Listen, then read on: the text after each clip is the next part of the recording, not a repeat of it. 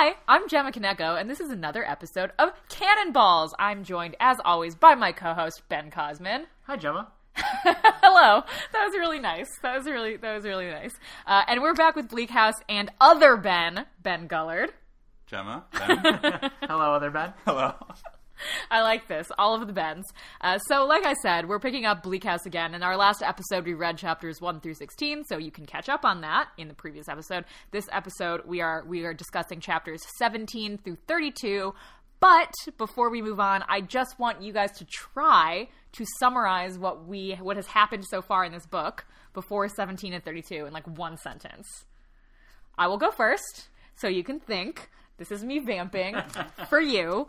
Um, we meet a bunch of temporarily embarrassed rich kids who want to get their money and one kind of homely punching bag. Is that punching end. bag Esther? Yes, yes, it's Esther. Okay. yeah. Uh, yeah, we meet the prototypical Dickens orphan who befriends uh, some rich people sans money and uh, also just a bunch of dumb rich people. Great. And great. we have the mystery of a civil suit that we don't even know quite what it's about yet, but someone's probably going to come into a lot of money, but we don't know who. this is all great. I think this is actually a lot more fun to read than we all just made it right, sound. yeah, this sounds, I also a bunch of like no one should let. We should not blurb crazy it. children. Yeah. Uh-huh. Yeah. Uh, there are also a bunch of hilarious side characters that really make the whole reading worth it. Um, so let's just dive right back in. Here we go 17 through 32, Bleak House. I think the best way to do this is to try to catch up on the character arcs and where they all are, since we definitely learned a lot more. At the end of our last episode, we said that Lady Dedlock is going to be more popular. Um, or not popular, more uh, important. Prevalent. yeah. So she definitely is Yes. she definitely became much more integral to the story. So she's important now. Why is she important? Ben, other Ben. What? Why is Lady Dedlock important now? Uh, that she has kind of taken on the case of the civil suit on to like figure out exactly what's going on. We learned that she recognizes the handwriting of uh, the person who was copying the legal documents, and that that has caused great distress to her. Um, and we also follow her as she pretends to be her maid. Oh That yeah, was at the that was of in the yeah, last yeah, section. yeah. Oh, okay. We Yes. finished, yeah, we finished last time with Lady Dedlock sort of sneaking around, pretending to be her own maid. Okay. That's when we meet Joe, Uh huh. because she, yeah, she wants to identify the dead law writer. I think Yes. is Yeah. is he lo- the law Yeah, writer? he's a law writer. Um, who and he's sort of no name. He goes by Nemo. Yes. Um, and yeah, but then we pick up, and the lit- I think the first chapter we read today is called Lady Dedlock, because finally Esther and Richard and Ada and Mr. Jarndyce meet Lady Dedlock because they're staying with Boythorn, yes. the man I get uh, who lives next door to the Leicesters and has like a Yes. Rand Paul esque uh, domestic feud with. Ugh. My favorite thing is when he and Skimpole get into a fight about principles because Skimpole has none um, about what how you should make yourself agreeable to whoever you're depending on that week. Um, but yeah, so they meet Lady Dedlock, and when Esther meets Lady Dedlock, she's like, I have this strange thrill of recognition in my heart and my body, and I don't know why that could be. But apparently, they're like identical twins because even though, okay, so a little thing to say is that at the end of last week's episode, after we turned off the mic, uh, Ben predicted that Lady Dedlock was Esther's mother. And it seems like that's kind of where this is going. Thank, thank you for recognizing. Yes. Thank you for the so recognition. so Esther and Lady Dedlock look at each other and they feel some kind of weird kinship. And then later on, Mr. Guppy, Esther's stalker, set And like Lady Dedlock stalker. Yes, apparently. and he's just a stalker, period. um, he had visited the Dedlock's home earlier as a tourist because that's a thing that happens. It happens in Pride and Prejudice. Like, you can just go to a rich person's house and, like, look around as though it's a tourist attraction. about that. Okay. Yeah. That's what happens. That's like a thing. You Okay. go as a tourist and you see these old family homes. Um, and he saw a portrait of Lady Dedlock and is like, wow, she looks so much like this woman I'm stalking. Uh-huh. and so I guess Esther is not in fact homely, but is beautiful because Lady Dedlock is famously beautiful. And they must look so much alike that, that it enables him to put together the pieces that she must be Esther's mom. Yeah. And Yeah. he eventually brings that to Lady Dedlock. Yes. Where he has this whole spiel. But I want to go back to when they're visiting, when Ada, Richard, and Esther are visiting uh, Boythorn, and they're they they have like this weird rained out adventure where they meet Lady Dedlock, where they come upon her in like this shack in the woods. uh, I think. It's it's not like a shack. It's It's like, like a, a housekeeper's cottage. shed. There's Yeah, a fireplace. They eat. Uh, regardless, they A meet her. porch. But I, I love that section because you're right. Like Esther has this great moment of recognition with Lady Dedlock, and Lady Dedlock has the same.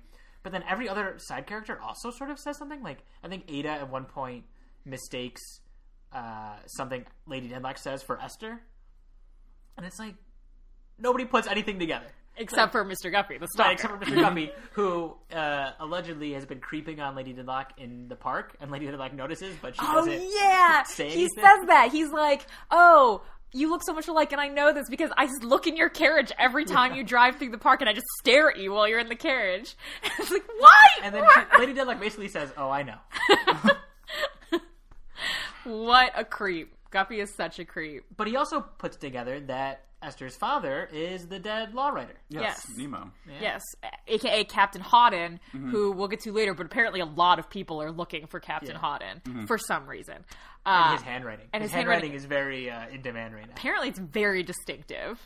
Uh, so so that's what happens with Lady Dedlock. She's obviously going to be a huge part of the story because that's extremely dramatically important. Like, oh, mother who doesn't know, and she also apparently thought that her child had died. Yes, that's the thing. Is that so? Yeah. Lady Dedlock's sister was Esther's godmother, who Yeah. we met in the first chapter with Esther. Yeah. Who dies, I think, pretty much immediately. Yeah, yeah, But yes, apparently she told Lady Dedlock that Lady Dedlock knows she had a child. Like, it's, of course, you would know you had a child, but yeah. so Lady Dedlock was aware she had a child, and then apparently Esther's godmother, Lady Dedlock's sister, told Lady Dedlock that that child died in like the first day or something, or Uh-huh. the first month, which is crazy. I I was assuming Lady Dedlock knew she had this child and just gave it up because she didn't want to deal with it. Yeah, I think that makes her much more sympathetic is that she actually had no idea and that changes her coolness towards Esther. Like when she first met Esther, maybe she thought, "Oh, this this woman reminds me of what my daughter might have been if she lived, but she's dead, so I hate this woman for bringing up these memories."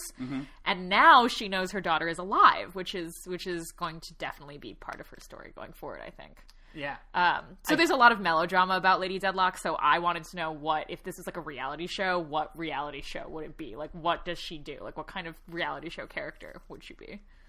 Oh, that's interesting. I she's definitely terrifying to me Uh-huh. because in that whole chapter where Mr. Guppy is sort of revealing everything he knows, Lady Dedlock is written as just staring at him without making any emotions, and then also just sort of Dickens has these lines where she decides like if she wanted to, she could easily have Mr. Guppy killed right now, Yeah, but chooses yeah. not to.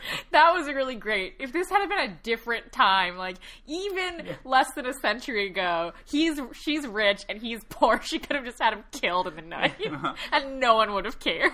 So I don't know what kind of reality show character that is, but she's that. Mob wives. Yeah, yeah, okay, mob, Oh, mob wives. You already had an answer in mind. Yeah, I mean, you know that when someone asks a question, it's because they want to answer it. You can also answer it. I was gonna say that she's more like the person on Survivor who hangs back a lot This and is just kind of waits for the drama to unfold, and then figures out the way to insert themselves into the drama as like uh, derisively and decisively as possible about like okay, well these are the weak points of these characters.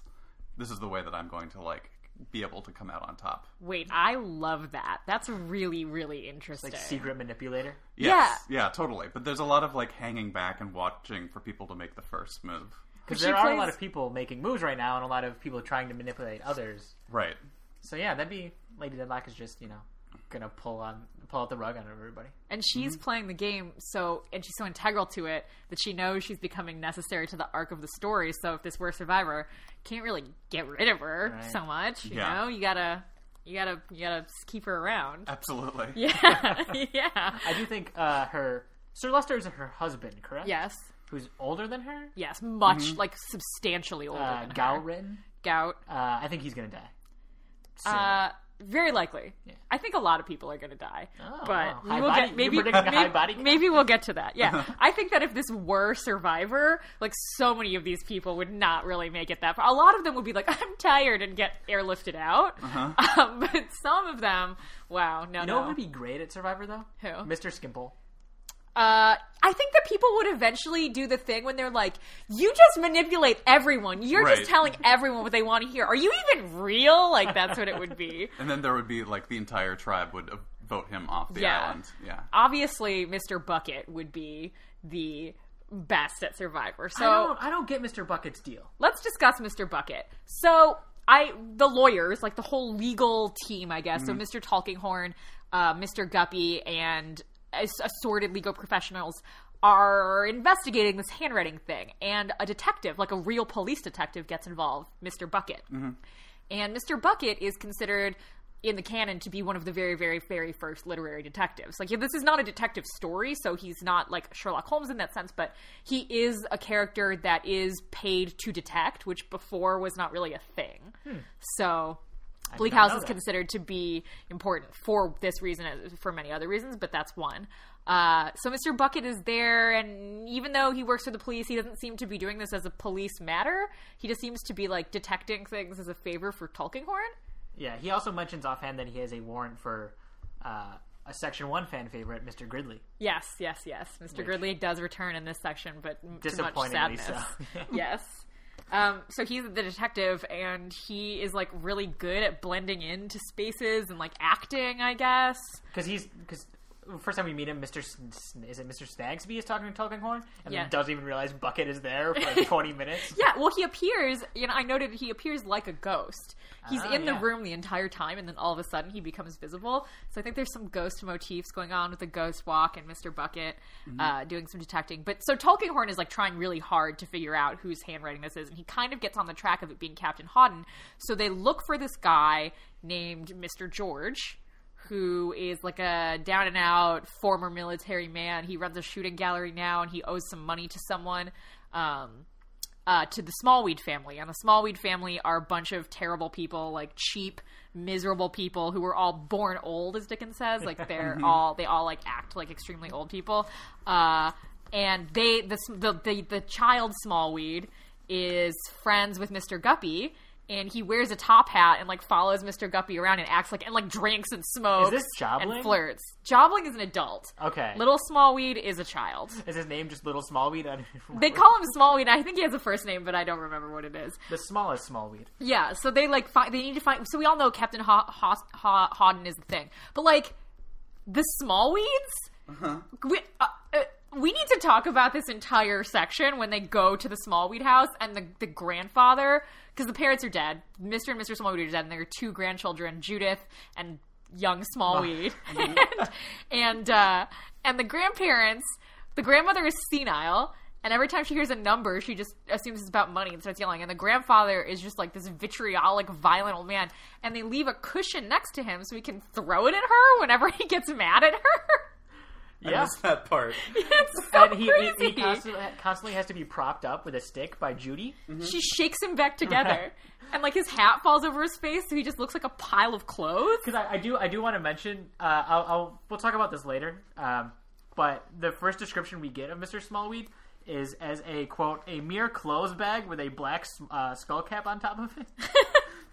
and I just really love the the description of someone being a mere clothes bag is just a real good burn. Yeah. Here's another thing I liked about Mr. Smallweed. Well, not like because he's awful, but a way that Dickens describes him is everything that Mr. Smallweed's grandfather ever put away in his mind was a grub at first, and is a grub at last. In all his life, he has never bred a single butterfly. Wow. You just know that these people are just terrible. uh, so, so that we are introduced to these characters for some reason, and Jobling, and Jobling is Guppy's friend who got fired for being in debt. It seems like, or embezzling or something. Anyway, he got fired from the law firm, and now he is he's got an assumed name, and he's going to go live in the old the, into the in the room in Mr. Krook's rag and bone shop. Oh, and right, the try dead- yeah the- the dead yeah. guy's room. and he's like it seems like his goal is to befriend Mr. Krook so that he can eventually steal all his money or like get left it in some way and everyone seems to know that like the whole block is like oh that nice young man with a good mustache he's totally trying to get Mr. Krook's money everyone knows that Does Mr. Krook have money? everyone seems to think he does which I don't understand I think he why has a lot of stuff. he just buys garbage constantly Right, right, so right. He's just a hoarder. I it's very unclear to me why anyone would think he also had a ton of money, but that's what they think. Um, so that's like what the lawyers are up to. Guppy's still being a stalker. Jobling Mm-hmm. trying to steal Mr. Krook's money. Um, One thing I I thought was interesting is that about Mr. Bucket is that he's actually working with so Mrs. Rachel, who was the maid oh yes, from Esther's when Esther was a child with her godmother. The maid was Mrs. Rachel, and now she is working with Mr. Bucket, but she is also married. She is now Mrs. Chad, Chadband, Band. Yes, which is a whole other thing. She is really into this preacher guy. he is. She's married to the preacher guy. Mr. Chadband is the preacher guy. Yes. Oh, and oh, Mrs. Snagsby is really into Mr. Chadband. Yes, Yeah, I'm getting very confused. There's too many Misters and Misses in this book, and I'm losing track of all of them. But I, I do think I'm curious to see how it's going to play that the Mrs. Rachel is now working with the detective. So my question to you both is why does everyone care about this mystery so much? Like, so what is my question? It's got to be something with the court case, right? Yeah, yeah, that makes sense. Maybe the Hawdons are involved in the court case? Like, why do they care about Captain Hawdon? What could he possibly mean to anyone? I do they. My thinking was that they know Hawdon is the father. Or they know Hawdon and Lady Dedlock had a relationship, Uh-huh. so they want to prove that Lady Dedlock had a child. Just to be assholes? Like, Well, because who? I guess Lady Dedlock's child would be an heir to the court case, right? but not if she's illegitimate. No. No.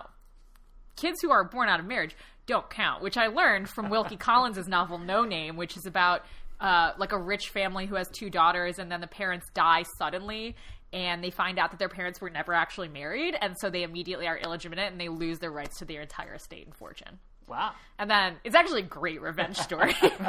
it's not the best Wilkie Collins novel, but and it does get really bogged down in morality, but it has like 200 pages of great revenge.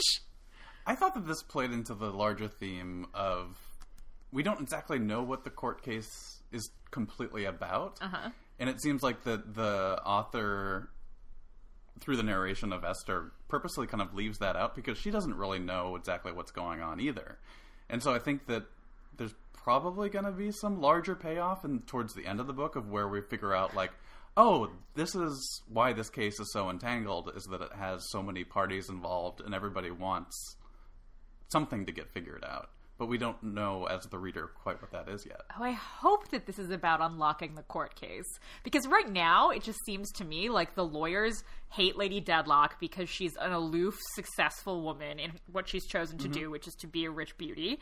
And they're like, oh, let's bring her down. Yeah. like, that's what it seems like to me. It seems that they have no cause other than to ruin her life. Very Clinton-esque.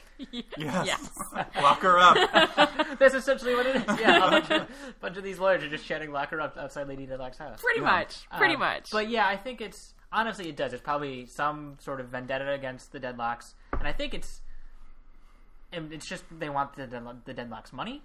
maybe. I don't know. Maybe. But yeah, I think I'm assuming that's going to be answered in the second half because we don't really know why so many people care about this. right Yes. Uh, so let's check in real quick with some secondary and tertiary characters. Richard and Ada aren't really secondary, but I don't care about them, so that's what I've designated them. Yeah, same. Uh, Richard and Ada. Richard is in debt now because he's doesn't, as we learned in the first episode, doesn't care. He's a real millennial. yeah, he Yeah. doesn't know anything about money. I had written in my notes, uh, Richard is a BuzzFeed mark, by which I meant there's a line, there's like a section where he's telling Esther about all this random stuff that he bought, and it's like, well, I saw this coat and it looked cool, so I bought it, and then there was this belt, and I bought that. So I feel like he would just go on BuzzFeed, and you know how they have those articles that are like, try to get through this post without buying one thing. Like he would buy everything on the in the post because he'd be like, oh well, it looks nice and it's Prime Day, so Right. that's what would happen. yeah he would totally he is essentially what clickbait is Yeah. made for Yeah. Uh, I really can't stand Richard. I don't like him we, either. we talked about this briefly over the weekend, actually, um, where he reminds me of a Trump child because he's very there's a section where he's very content. Well, first we should talk about how so he didn't want to be. He first started trying to be a surgeon, Uh-huh. didn't like that. Then he goes to be a lawyer, Doesn't fails like on that. that too. Yeah. s- admits that he's content being a trust fund kid and is just really banking on his the lawsuit playing out in their favor. But then he also decides to join the army because it's Well, because he thinks it's short term because you don't Right. have to be in the army forever. Like it's not your job; you're just in it, and then you can get you can like p- peace out. Yeah, Right. he wants to collect another title. Yeah, Yeah. and then he also like you get paid, but you also have to buy a commission to be in the army if you're Mm-hmm. an upper class. oh So he do- well, Jarndyce buys him the commission, and then he decides to join the army. He's also in crazy debt, and we know that he's taken out a loan from Smallweeds because Smallweed mentions him, and also that his friends paid it off, and he's going to keep lending money because he assumes the friends will continue to pay off the debt. Uh, so then he joins the army, and, and Jarndyce is like. Hey, maybe you and Ada should not be engaged because you seem really irresponsible. Though he doesn't say you seem really irresponsible. He's just like, well, let's just cool it off for a minute. Why don't you go back to being regular cousins? Which is weird, but that happened. it had to be said. So, what do you think are the chances of Richard and Ada's relationship surviving? I mean, I if they both survive this book, they will end up together. Ye- I totally agree. Ugh, you're right. It's so gross. It's But totally I think that happen. yeah, in the short term, it's gonna get the wheels are gonna fall off. Yeah, they're just gonna get dicey. I do not like. Well, I have no opinion of Ada really because she was very not present in this section. Uh, but I hate Richard. I only I wish Richard death. well, I thought he was going to die, and now I think he's going to die even more. But I think he's going to die in like a Vanity Fair style way, where he's in the army and he's fighting, and like he he like keeps racking up these debts, and all these things happen. I guess there's not like a war coming up in the time period of this book. There's not like the threat of Napoleon or whatever. Um, but I feel like for some reason he's going to rack up this debt. He's going to like fall in everyone's good graces, and then he's going to do one heroic thing to redeem himself, and then someone's going to run him through with a saber, and he's going to die. I would hate that. Oh. yeah. Uh, I don't know. I think Dickens wants to torture him as long as possible. yeah, I can't tell who Dickens likes in this book. Yeah, Esther, I think. Yeah, he likes Esther. Uh huh. Uh, and other than that, I don't know. Um, I, you know how I really defended Esther last episode because you guys think that she's kind of like having a pity party for herself all the time. Uh-huh. I started to get a little bit annoyed with Esther in this section of her constantly being like, "Oh, I didn't realize how much everyone loved me when every time I go anywhere, all they do is say everything's great because of you, Esther. It's shun- sunshine and spring air every time you walk into a room." Like, I get she's very helpful, but all right, we get it. Everyone loves you, Esther. It's now humble bragging instead of she didn't know to Right. me. Instead Right. of she's been she's been bullied for her entire childhood, so she actually can't believe people when they say that. To now, I'm like, all right, all right, Esther. Everyone Now loves she's you." denying yeah. mountains of evidence where it's annoying. Let's just check in real quick on some other tertiary characters. Uh, Caddy Jellyby gets married. Yay! I do. Oh, I like Caddy. Caddy's probably Yeah. my Caddy's favorite good. character so far. Yeah, uh, Because yeah, well. her mom just doesn't care at all, which is sort of amazing. Oh, her dad says it would be better if all his children were dead. Yes, yes, yeah, yeah. Better that they would all go, be in heaven. Yeah. Um, he also like decides to say it in a super racist way, which I had written down. I wrote sad and racist for that specific part. but uh, that that's another aside that we're gonna take real quick because we have a little time. Um, Dickens hates marriage. Yeah, I think so. yes. Nobody's happily married in this book. Or if they are happily married, then they realize that they were wrong. Yeah. Yeah. Who is happily married? No one, right? Like the Smallweeds, he describes them as two people like left standing staring across from each other, abandoned by the Black Sergeant Death. Uh huh. like their entire relationship is that they used to be it used to be full of domestic abuse, but now they're both too old and frail to domestically abuse each other, so they just imagine it. and that chapter is even called sharpshooters, which I guess makes more sense of the idea that they're just taking pot shots at each other. Yes. It's awful. And then the Snagsbys have no trust. Like, Mr. Snagsby seems okay. Mrs. Snagsby just is sure that he has a son from a different marriage that she never told, he never told her about, which is not true. And who does she think the son is? Is it Joe. Oh, right, right, right. She thinks it's Joe. And then the Chadbands are just awful people. They might be happily married, but they're both horrible windbags. He's like no a shyster priest, Yeah. preacher or something. Yeah, yeah. Um, yeah, nobody's happily married in this book. There's that one t- very minor character we meet at Caddy's wedding, I think, who like hates like who uh, like vocally hates marriage, where she says women Oh, yeah. has to kill her tyrant man or Miss something. Wisk. I love her. I know Dickens is making fun of her, but she's right. she's, she's not wrong. Yeah. They're like, oh, her cause is that women have to free themselves from the tyranny of man. I roll like, no, but they do. Uh, yeah, I I don't know. Oh, also, Caddy marries Prince uh, Deportment. I don't know Prince what his, Turveydrop. Prince Turveydrop. Baron. Baron, Baron Trump. von Trump. Yeah, Baron, Baron, von Trump. Um, yeah. and so we get a lot more of Mr. Turveydrop, yeah, who is Chief Deportment. he's the Um, worst. But yeah, I can't tell if Caddy and Prince's marriage is going to work out. I mean, it seems like even if it works out for the next five years, there's another Dickens book in which they're super old and hate each other. So it doesn't. You can't. You can't grow all together happily. Um, who else do we need? Joe. Let's check in with Joe, who's constantly being forced to move on by random cops. Who is rescued by Esther in the in the rain and the cold, and they bring him back to Hertfordshire where they live, and then he like escapes in the night. Uh, he's weirdly scared of Esther, which is another Yeah. reason that we know she's her mom's twin. Right, because he thinks she's Yeah. Lady Dedlock. Yeah, the servant lady. Yeah. And oh, we should mention that Esther has a maid now, or a Charlie, who we Oh, met yes. in the first yes. section, who's like a young. She's like a teenager. She's like fourteen. I had a question about how old she was because it seems textually that she's very little because they keep Yeah. calling her the little girl and she she's one of the orphans who's orphaned when the the bailiff the debt collector guy Right. dies and she's taking care of her younger brother and sister Tom who's 4 and Emma who's a baby and she's not I mean they call her a little girl and then she's like working for the Smallweeds, and they hate her. The Smallweeds hate her, and then Jarndyce decides that she should be Ada's or uh, Esther's maid. And Esther also teaches her how to like write, and also teaches her to like be in school at the same time. But I'm like, I don't know. Jarndyce seems to have unlimited money, and this girl seems really young. Like, why would you not just send her to school? yeah, I don't know. Also, I don't know what Tom and Emma are doing right now. They're in like a home of some Okay, sort. because it seems like Charlie just lives with at, at Bleak House right now. yeah, yeah, she does. Um, Yeah, so they take essentially they take care of Joe. Yeah. But then Charlie gets sick. Charlie and Esther both get sick. Right. And apparently no one knows how to get a doctor because they just like have a super contagious illness They and have quarantine themselves. Yeah. Uh-huh. Yeah. It's so weird. I was just like, why didn't anyone call a doctor for Charlie?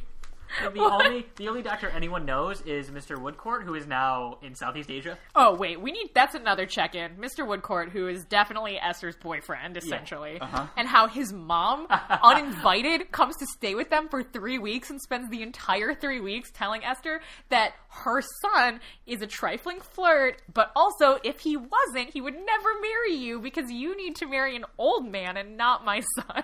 I that was maybe my favorite section of this entire or favorite chapter of the entire section because it's such a perfect like mother-in-law section. uh, where yeah, Esther like she just hates uh, Mr. Woodcourt's mom. Yeah. and she has to pretend that she doesn't. She's like, "Oh, I wish she would just talk to me a little less," but I'm sure she's nice. Like Mm-hmm. she's just naive. She doesn't know. Which I think is more mounting evidence that Dickens just hates the convention of marriage. That you suddenly have immediate family members that you never asked for and they didn't ask for, and just because you're involved in a domestic partnership with someone, that they are allowed to just come and stay at your house. That's so funny. What if Dickens just hated his own in-laws that much? I believe it. all the, yeah, all these characters are too specific. They have to be based on real people. Wait, Yeah. also, here's a question that I have for you.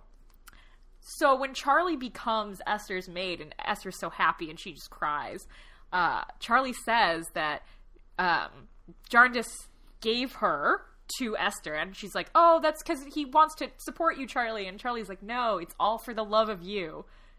Is Jarndyce gonna try to marry Esther? Like personally, Yes, like is he I into didn't her? see that. Mr. Jarndyce. Isn't Yes. Mr. Jarndyce very old. Yeah. So Oh, is he the old? is he the old man that uh, Mrs. Mrs. Mrs. Wood- Woodcourt thinks Esther should marry? Yeah, like maybe I don't know. I feel like maybe that could be in play. I don't think so because I think Dickens likes Mr. Jarndyce. That He's he is the one rich guy that he yes, not has not been roasted so far. but there's also a convention in Victorian novels of like that paternal thing eventually turning romantic, and like that ah. somehow being the positive outcome for a woman who has no like direction in her life. Like happens at the end of that Wilkie Collins novel that I was talking about. Spoiler alert. I am so grossed out by now looking back at that and thinking that that's a possibility. Sorry I to- hope not. Sorry to ruin it. for Yeah, I you. really, I hope really not. hope All I trusted hetero- Jarndyce. Listen, all heterosexual relationships are creepy. Sorry, Absolutely. especially in Victorian novels. I'm um, just here to ruin everything for everyone. You're all welcome. Thank you. uh, yeah. Okay. Well, I hope that doesn't happen, but maybe I guess. all right, I'm gonna. I have one more third tertiary character I want to check in on, and then I'll let you guys update. Should we talk about Esther? What happens to Esther at the end of this section? What? Yes, I guess. She goes blind. Oh, Right, she gets- Is, yeah. is she really blind? Do we No, think? it's the illness. Is she gonna get her sight back? I think so. Yeah, I think that Okay. was just like drama about. This is the also one of those things where, in a Victorian novel, where disease acts as like a plot device. Yeah. Yeah. Is that someone gets really fucked up by the smallpox or whatever, and then is like either unrecognizable or goes blind or like temporarily loses their memory or something like that. These diseases that just kind of take over somebody's soul that I don't know. Like, there's no way of predicting how it's going to go because you don't. It's not really seemingly based on an actual disease unless it's like It's that tertiary syphilis, which I don't think from- is necessarily what they're going for. Oh yeah, it's syphilis. uh, so okay, two characters I want to check in on. One character, Phil, is like the weird Oh, yeah. hunchback who works at Mr. George's shooting gallery. I, I have nothing to say about him other than he seems really hilarious. And then when horrifying and awful Mr. Smallweed comes, Phil is just pointing a rifle at him the entire time. Yes. Which is like great. You're a great friend, Phil.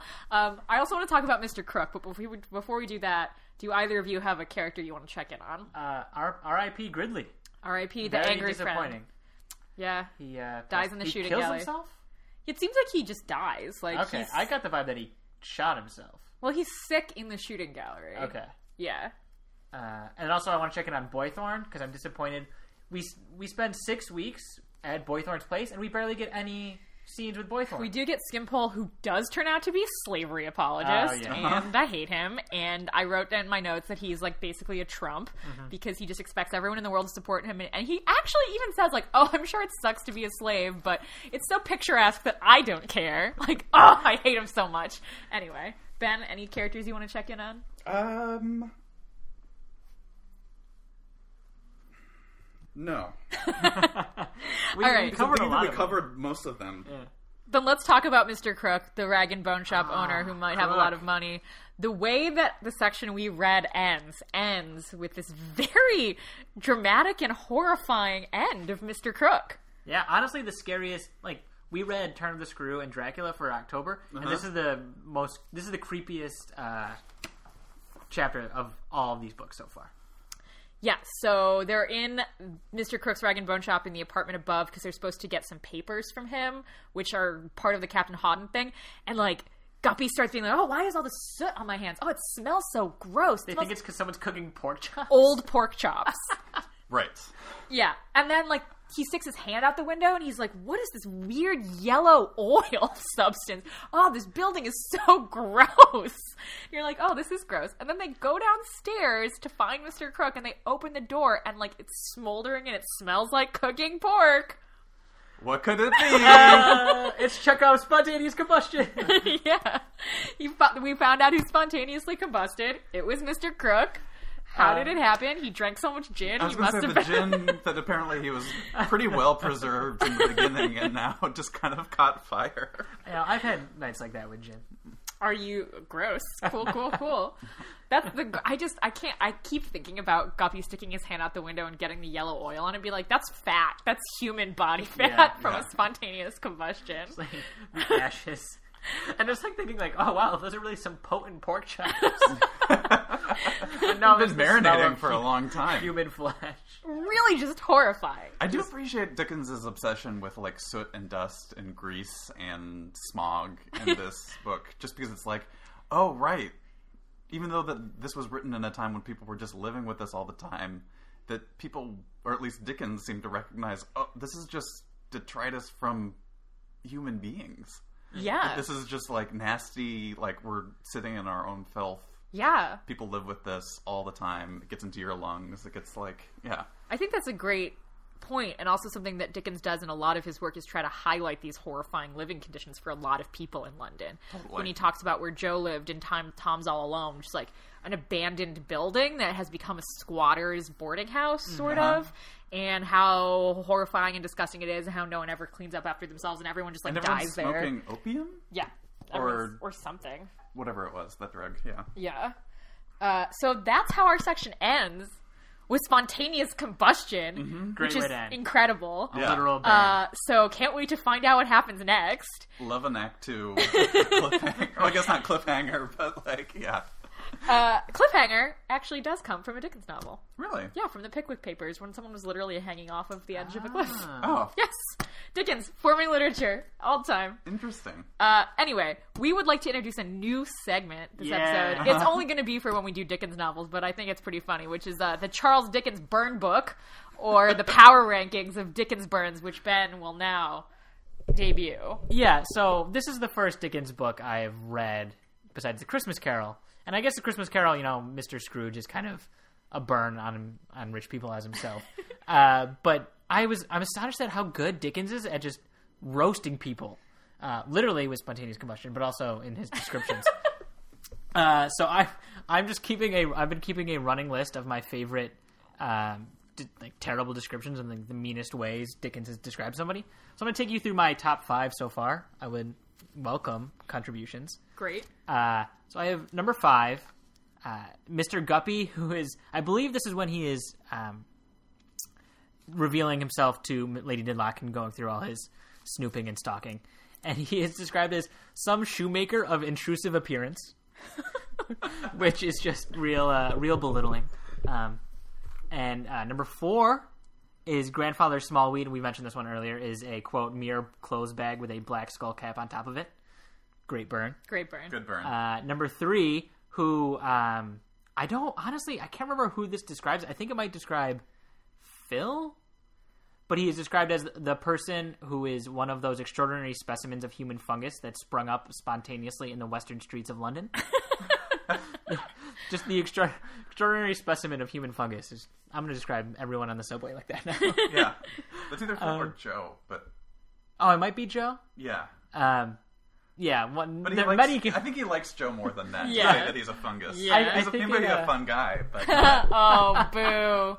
Boo you. I think it speaks to this novel that there are many characters that fit that description. um, and then I also I, I want to uh, another Mr. Smallweed. I, I guess just Dickens just hates Mr. Smallweed He's horrible. because my second one is uh, you referenced this earlier when Phil is just pointing a gun at Mr. Smallweed uh, as if he is going to pick him off as an ugly old bird of the crow species.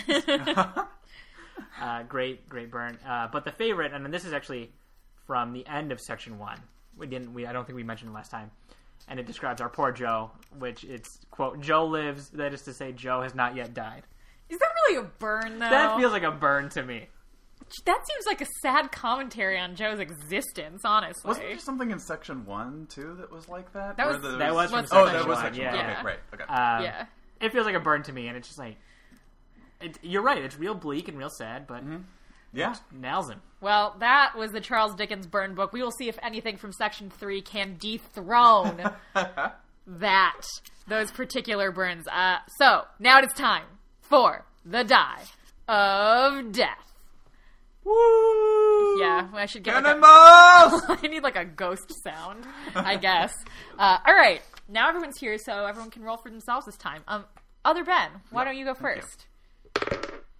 You rolled a one, which means you get to play. Wow, this got racist or sexist. oh man, can we do from anything? You can do pre- preferably from the section Preferably that we from read, section because that is the section we are talking about. Man, about. there were a couple sections that I've highlighted throughout the book when it's the only time that Dickens dips into dialect, and it seems to be Ah. with like really poor, often like either Irish or Scottish working staff. Mm. I don't know if that totally counts as racist or if that's just kind of like It's certainly offensive.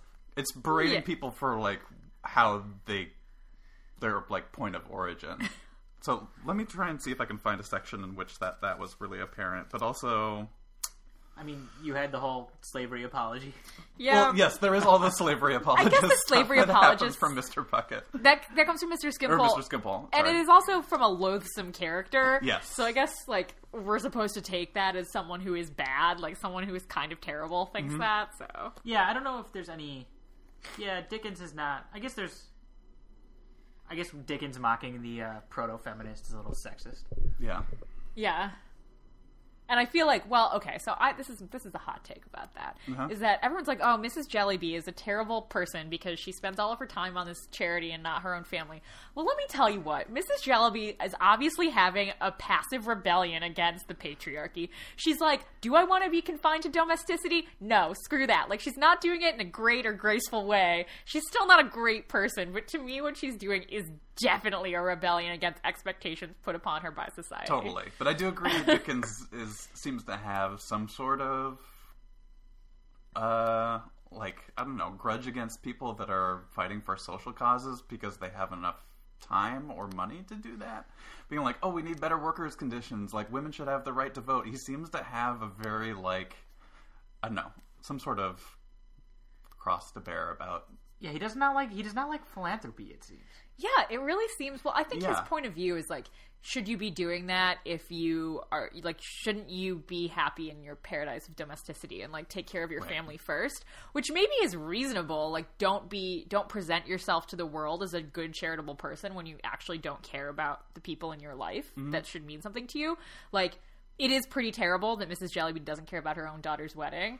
Uh, Or pee or PP. Or pee-pee. but Oh, pee pee. Oh, he bit he bit Prince Turveydrop. He was so mad that he married his sister. Love it. But I, I do think that there's just uh there's like a bit of a stay in your place attitude Yeah, about that. yeah. I think so. Yeah. And seemingly against the idea of organized social welfare. Yes, which is weird because he was a big crusader against a lot of uh, like workhouse mindsets and stuff like that. And a lot of his novels did, in an Upton Sinclair way, uh, lead to actual reform in British society, which is interesting. I, I do think the uh, critique of philanthropy and charity is better through Mrs. Pardiggle Yes. than Mrs. Jellyby, and they're doing similar things. Um, at least in, uh, I, I thought they were sort of the critique was similar, and it was more effective because you had, you know, the Pardiggle children punching their hats. I loved that scene so much. Uh, all right, Ben, your turn. Roll the die. Let's do it.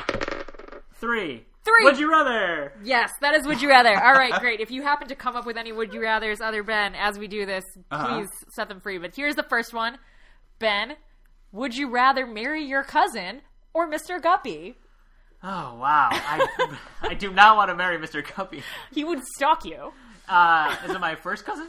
Yeah, I well, Ada and Richard are maybe not first cousins. They never met before. Yeah. they got together, right? but And they're again, it's like everyone's kind of someone's cousin. Yeah. I Yeah. think that the term is less literal than we have it as now. but they are related to you. Just to be clear, they do at some point share a point, a similar genetic point. Like they are related to you. Oh man, I don't What know. level of cousin would have to be okay? Ah, third. Guppy's worth a third cousin. I think. Uh-huh. you would marry a third cousin instead of Mr. Guppy. You would marry Mr. Guppy instead of a second cousin, Yeah, yeah, I think so. and instead of a first cousin. yeah, All right, all right, yeah. all I want to be happy about it though. all right. Question number two: Would you rather die of an opium overdose or spontaneously combust? Spontaneously combust. Really? Absolutely. Oh yeah. Man, I would Opium? rather just slip away into that dark velvet underground and just. No, I want to. uh A, I don't know. Like, I don't even. I can't even imagine what that would feel like. Fire, probably. Do you like? Is it spontaneous combustion? Like, for some reason, when I think of spontaneous combustion, I think of like it coming from inside of me. You're thinking of imploding. or exploding. so it's just like I just like my skin all of a sudden alights and I just melt to death. I don't have any idea. Actually, we don't have a scientist, so I always thought that We it was need like just your fat just starts burning. we're gonna. Okay, next Oh, episode. I'm gonna do Ask a Scientist for just that one question. Great. Um, Ask yeah. a doctor. spontaneous Yeah. combustion. That's what I want. I don't. Yeah, ask a doctor. I know more people who are sort of inside. Whatever. No one cares about that. Next question: Would you rather be born a Jellyby, a small weed, or a Turveydrop? Oh, uh, Jellyby, hands down. Oh, really? the kids seem like they're having a good time. just falling down the stairs constantly. Perpetually. I'd probably have a great name, like I don't know, creepy. I don't know. yeah. Creepy Jellyby. What a great name. Uh, yeah, Jellyby. I mean, the Smallweeds are you know bags of bones and just yelling at each other. Turveydrops. I would not stand a second with Mister Turveydrop. you have to support him until he died. yeah, and my name would be like Regent or something. So yeah, Jellyby. Reach 100%. magistrate. That's pretty good. That's pretty good. Magistrate. totally. What about you? You want to be uh, a Smallweed? No, Jellyby, absolutely. Yeah. Oh, maybe Turveydrop. Maybe Turveydrop, because at least then you would like you there were- you would be it'd just be you and the one dude. It wouldn't be like a thousand children in your tiny house. You could teach You a know. pretty good dance class. You also wouldn't have a parent who wished you were dead because it was because your life was would have been better off with a better I, parent. I felt a little sympathetic to Mr. Jellyby. I get it. Get some action in your life, Mr. Jellyby. Move out. Leave He Mrs. does. Jellyby. Yeah. Anyway, I'm gonna roll for myself now, unless you have any would you rather questions to add. I don't know. All right, here it goes. My turn. Well, Oh, off the table. Well, I'm gonna roll again then. Well, I already went on my rant. I got one again, which I always get because the dinos I like to talk about things that are racist or sexist. You, dealer's choice. Which I pre- well, I pretty much already did it. So I I, I, I don't want to I don't want to cheat too much on this. Um, but I will say that it it, it was kind of like. It, I I am starting to find it a bit tiresome that it seems like the overwhelming theme for this book is that women should just take care of their families and shut up. Yeah. And that's kind of uh, like a problem to me, which is that Lady Dedlock's flaw is going to be that she abandoned her kid, even though she didn't know that her kid existed. And somehow it's like, oh, if you had just like stayed with Captain Hawdon and seen him through the tough times, then none of this, then like you deserve to be disgraced. And I like, I know that's going to happen, and it's so annoying already. that's how I feel about that. Patriarchy. Just the patriarchy, sexism Yeah. abounds. Uh, Anyway, you don't want to pitch the grad, the bad gritty reboot about Mr. Krook coming back as uh, Ghost Rider? Oh, that would be so awesome. Um, I do want to predict who's going to die because I think that a lot of people are going to die. Um, I think Richard's going to die. I think Jarndyce is going to die. Um, I think at least one of the Dedlocks is going to die. Uh, I kind of hope one of the lawyers dies also. Oh, interesting. At least one. I hope Mr. Guppy dies, but in a really stupid way. Like he just walks into traffic by accident. Like, that's what I hope happens. Creepy bites him to death. Or pee-pee. Pee-pee Creepy, creepy, creepy. I think Joe will probably die. Uh, Oh, you think so? Yeah, I do. Interesting. Yeah, I, I, mean, don't. he- yeah, I don't know what. I have no read on what Joe's. the gonna last time we saw Joe, he had an extremely contagious disease that got two people sick, and then he ran off into the night. So probably he'll start an epidemic, and Yeah. then he's patient zero. He's patient zero. yeah. yeah, that'll be That's- the zombie gritty do. Yeah, zombie that's reboot. the second Yeah. reboot. Yeah, The Walking Dead Deadlock. oh wow, That's really good. wow, that's really good. Oh man. All right. Well, that's where we left this. That's where we're leaving this one. Very ridiculous. Spontaneous combustion, zombies, mysteries, sexism. Uh, join us next episode when we read episode or chapters thirty-three through forty-nine. It'll be great, and we will see you then. Bye. Get animals!